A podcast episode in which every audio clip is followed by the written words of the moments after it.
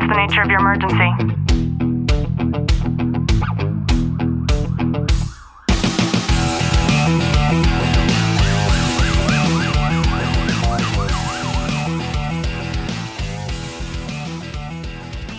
Welcome back to the Tactical Living Podcast. I'm your host, Ashley Walton, joined by Detective Walton. Clint, how are you? I'm good. I wanted to share a really crazy statistic, something that I never would have considered had it not been presented to me, that I think that you'll find really crazy when you just pause and actually think about this. And I learned that willpower outpredicts IQ for academic performance by a factor of two. Now, what exactly does that mean? Why are we talking about it? And how can this apply to you in your own life? So we're going to talk about willpower and how it's more important than IQ and what the difference between the two is. And I don't know about you, Clint, but when I was growing up, I always thought that I needed to be as smart as possible in order to be successful in life. And I grew up in a home where my dad practically killed himself raising a family of all of us kids and supporting my mom and just working his tail off. And he became a master in his field as a, a contractor. He owns his own construction company. And when we're talking about IQ, we often believe that to be scholastic. And certainly to a degree it is. But what we fail to talk about is the level of social IQ and um, the the IQ that exists just from common experience and exposure. And an example of that is, Clint, I believe you and I are pretty well versed in terms of IQ when it comes to the nuance of international travel. We have been very fortunate to be able to travel around the world and the level of IQ, the level of education that we were exposed to wasn't done in a classroom setting, but instead at what I believe to be a far better educational setting. And that's actually experiencing it, right? Sitting in the middle of the Sahara Desert in a tent with a tribe, you know, Makes me cold thinking about it. going into the depths of Africa and, you know, going to South Africa and Morocco, like all these places we've gone to and getting to sit at a dinner table in South Africa and actually ask questions from, from residents who live there and learning how their medical system works, learning how their government works, you know, all of the things that we wouldn't have necessarily done on our own had we not been immersed in that type of experience. And when it comes to willpower, the most successful, there, there have been studies recently that are telling us that the most successful people are not the smartest people, but the most successful people are those that have intense bouts of willpower. So what does that mean? That means that instead of working and then checking the phone every single time that it goes off, or even having those fucking notifications on phones, which I wish nobody would have, mm-hmm. they will push through whatever the thing is that they're working on. And they have conditioned themselves to be able to do that in far greater amounts of time than most people. And when you think about that, it makes sense because if you have the willpower to immerse yourself in whatever the, the thing is, and we'll use work for this example, willpower meaning that you're going to still challenge through all of the uncertainties. You're going to find the answers to the questions that you're looking for. You're going to make the phone calls when you need to in terms of networking. You're going to go online and research whatever the thing is in order for you to get to the next step. You're going to complete all of these tasks. Like you're, imagine when you're passionate about something, like you don't want to stop, right? It's that same level of willpower that the most successful people in the world have. And it's generally because they're doing something that they actually are passionate about doing. And I couldn't agree more, first of all, because I think that with technology and the level of excuses that we're allowing, especially to our children, it's becoming more and more easy for us to limit willpower and to just give in, right? And then to think it's okay if a kid just goes to school and maybe they go to college, which I think is a big mistake. That's another conversation for another mm-hmm. time. But we're not teaching willpower. We're not teaching sustainability. We're not teaching endurance and discipline. And those are the types of things that make two completely different adults when the time comes.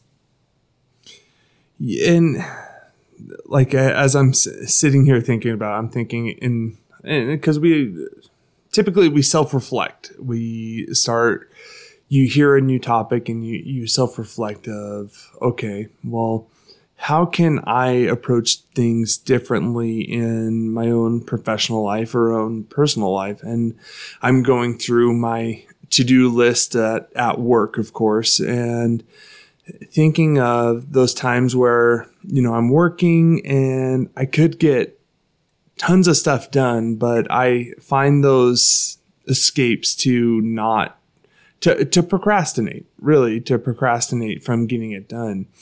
And that's where the willpower effect comes into play.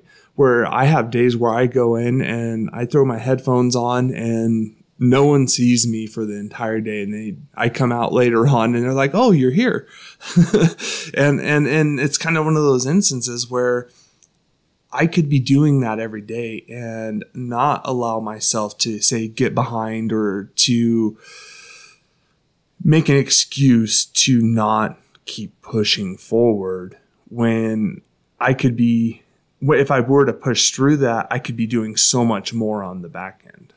Yeah, and I, I, would argue that the real virus of concern is not the one that was manufactured in China. Mm. The real virus of concern is the obedience that we have towards our technological devices.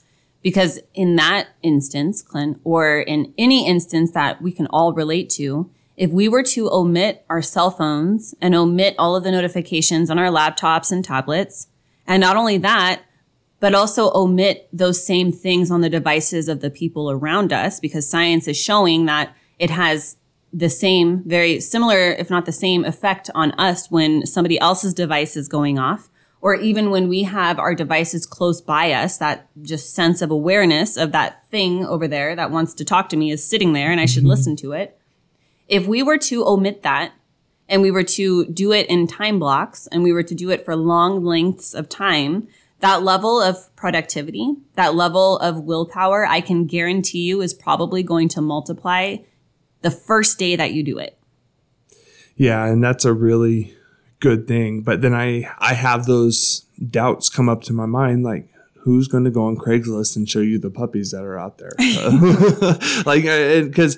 Uh, and in my mind, I'm like, I'm sitting here diligently working, and, and my husband, who never messages me while he's at work, messages me, and then he sends me pictures of these fucking dogs over and over and over again, disrupting my willpower. I know. I'm a, I'm a cancer.